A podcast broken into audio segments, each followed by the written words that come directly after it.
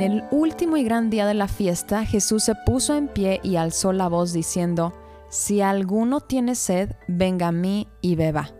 El que cree en mí, como dice la Escritura, de su interior correrán ríos de agua viva.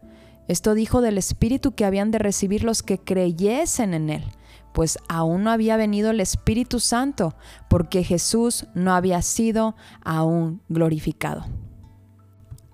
Hoy vamos a hacer una reflexión de si alguno tiene sed, venga a mí y beba.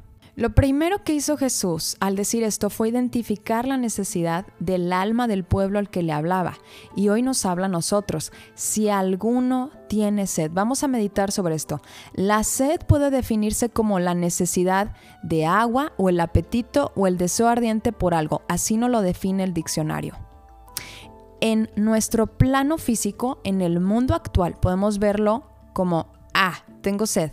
Me compro una bebida de mi antojo, ya sea una botella de Coca-Cola, no sé, voy al Starbucks, me compro una limonada o me hago una limonada, etc. Cada una de estas bebidas en el plano físico sacia mi sed temporalmente, ¿verdad? ¿Y qué pasa después a los 30 minutos? Ay, pues voy otra vez, le doy un traguito a mi Starbucks o le doy un traguito a mi Coca o le doy un traguito a mi agua. ¿Por qué? Para llenar temporalmente nuestra sed y seguir así con esos traguitos de agua satisfaciendo temporalmente nuestra sed. Porque si tomamos una botella de agua en un Starbucks, nos va a volver a dar sed. Esto no es un definitivo o, un eterna, o una eterna satisfacción, ¿verdad? Ahora, cuando vemos la sed en el plano espiritual, como nos dice Jesús, es muy diferente. Estamos hablando de la sed del alma. Esto tiene que ver con los deseos o nuestros apetitos que nuestra alma constantemente clama. Y estos deseos o apetitos con la que ya les he platicado nos dirige a cientos de decisiones en nuestra vida. ¿Para qué? Para tratar de satisfacer o llenar este deseo que no podemos explicar por qué lo sentimos, pero que sabemos que está dentro de nosotros. Em, tú sabes a lo que me refiero, es un es un anhelo constante, constante, que, ay, tengo esta relación, pero ay, me deja mucho que desear o no me llena del todo, etcétera. Siempre estamos deseando, deseando, deseando, deseando, deseando, deseando, etcétera. Y todo esto lo llenamos con nuestros títulos, logro, dinero, las drogas, alcohol, como un superficial calmante en nuestra vida. O lo podemos tratar de llenar con eh, lo más popular hoy en día, que es la inmoralidad sexual, donde las parejas tienen estallidos elevados de sus emociones en la relación, pero si meditas sobre todas estas prácticas de esta lista que te menciono, todo esto no te satisface del todo. De hecho, estos sustitutos pueden dejarnos más adoloridos, con tristezas, con culpas, con ansiedades, que ni siquiera teníamos al principio de comenzar. Creo que me estoy explicando, ¿verdad? Nosotros tenemos muchas necesidades profundas, pero muchos de nosotros no estamos dispuestos a admitirlo. Y esto podría ser porque no tenemos la esperanza de que todo el sufrimiento que tenemos, la ansiedad o la tristeza, la depresión, e inclusive la amargura, pueda eliminarse. O quizá por el simple orgullo de no querer aceptarlo, dejamos de pensar que tenemos necesidades profundas por el simple hecho de no querer aceptarlo y seguir nuestra propia vida. Pero sabes, quiero decirte que Jesús no deja de tener un propósito al exponernos con ternura el dolor o la necesidad que hay en nuestro corazón o nuestra alma. ¿Sabes por qué? Porque Él conoce nuestros pensamientos más profundos, nuestras fantasías, nuestros deseos, lo conoce absolutamente todo y Él nos anima a identificar la profunda necesidad que tiene nuestro corazón. ¿Y sabes por qué? ¿Sabes por qué quiere hacer esto? Porque quiere traer sanidad a tu alma, a tu corazón y a tu vida. Puedes creer que simplemente Jesús te dice, hey, quiero que reconozcas esto porque quiero que sanes, quiero sanarte, quiero amarte, quiero darte lo mejor. Por eso Jesús te dice, hey, hey, hey, siempre está tocando tu puerta. Ahora, ¿cómo se sacia esta sed de la que te estoy hablando? Jesús mismo lo dice, si alguno tiene sed, venga a mí y beba. Para poder saciar esta sed del interior, de la que Jesús nos habla, tenemos que ir a Jesús mismo.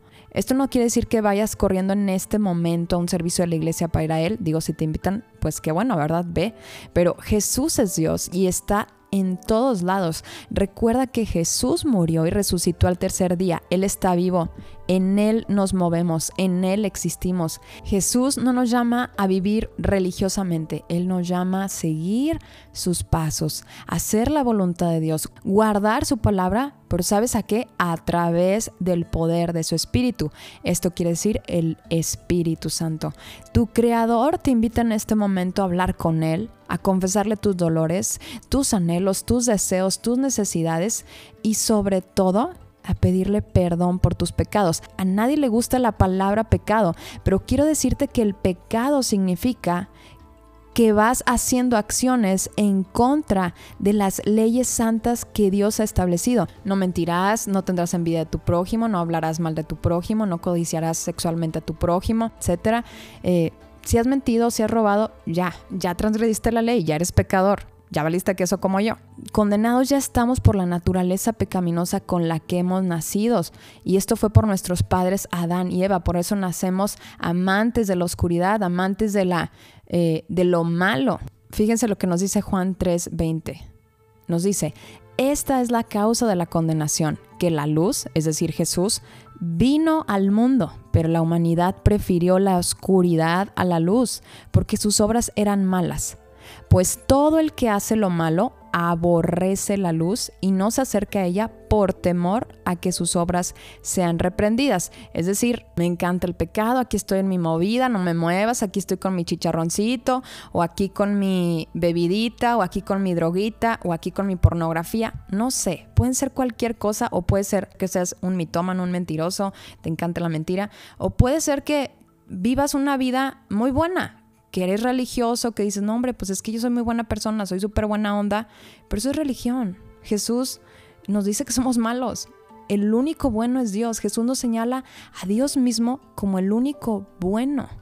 Ah, y esto le rechoca a la gente, porque la gente, desgraciadamente, se cree buena. Pero para eso es la ley, para que te dejes de creer bueno. Si tú has mentido, si tú has robado, si tú has deseado sexualmente en tu corazón, es decir, fornicado sexualmente en tu corazón, ni siquiera tocado a la mujer, nomás imaginándote a esa persona o a ese hombre, eres transgresor de la ley de Dios, es decir, eres pecador. Y eso te da la necesidad de reconocer que necesitas a Jesús. Ahora, dice Jesús, el que tiene sed, si tú no tienes sed o no tienes o crees que no estás enfermo y que no tienes la necesidad de un médico, este podcast no es para ti. Jesús vino por los enfermos del alma, los que reconocen su pecado, los que reconocen que necesitan a este médico increíble y sobrenatural del alma. ¿Para qué? Para sanar sus vidas, para cobijarlos, para amarlos, para guardarlos, no solamente en esta vida, sino en la venidera. Tú puedes morir hoy, puedes morir mañana, y sabes, tus delitos y pecados te van a llevar al infierno. Eso es lo que dice Jesús, no es lo que digo yo. Dice la palabra de Dios.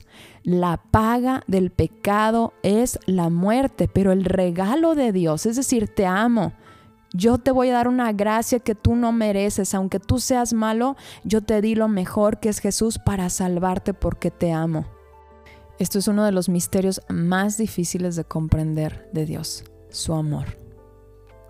Tú no darías tu propio hijo por un pedófilo, por una prostituta, por un asesino o violador, pero Dios sí. Dios comprende cosas que nosotros ni aún comprendemos de nosotros, por eso nos da lo mejor, nos da la opción de, hey, yo te quiero cuidar, yo te quiero sanar y yo quiero apartarte de esa vida de basura en la que vives, porque es basura. Por eso Jesús no es popular, porque te quita de los malestares del alma que tú piensas que son lo mejor para ti. Ahora, ya se me pasó el tiempo y todavía quería mencionar acerca del Espíritu Santo, pero dice la palabra de Dios, el que cree en mí, como dice la Escritura, de su interior correrán ríos de agua viva. Esto dijo del Espíritu que habían de recibir los que creyesen en él. Solamente te quiero decir que si Jesús te ha hablado a través de este podcast, si ha expuesto esa necesidad que tiene tu alma de Él, hoy es el día en que puedes recibirlo con ternura y puedes dejar que empiece a sanar tu vida, tu alma y que dejes de ser esclavo del pecado. Si quieres que Jesús comience una obra en tu vida, puedes acompañarme en esta oración. Señor Jesús, yo reconozco que he pecado contra ti. Yo reconozco que te necesito. Yo reconozco esa sed que tiene mi alma de ti, Jesús. Te pido perdón por mis pecados, por todo lo que te he ofendido, y te entrego mi vida. Haz de mí lo que tú quieras, Señor Jesús. Dirige a partir de hoy mis pasos, dirige mi vida, muéstrame el camino, muéstrame tu verdad y dame esa vida que tú dices darme a través de ti mismo. Te lo pido y gracias por amarme tanto. En el nombre de Jesús. Amén. Si estás interesada en escuchar más acerca de las enseñanzas de Jesús, envía un WhatsApp al número 844 536 3903 o escribe un email a coelsiervo.gmail.com. De esta forma podré darte información del Día de los Estudios Bíblicos para Mujeres. Gracias por llegar a este punto del podcast. Que Dios te bendiga y haga resplandecer tu rostro sobre ti.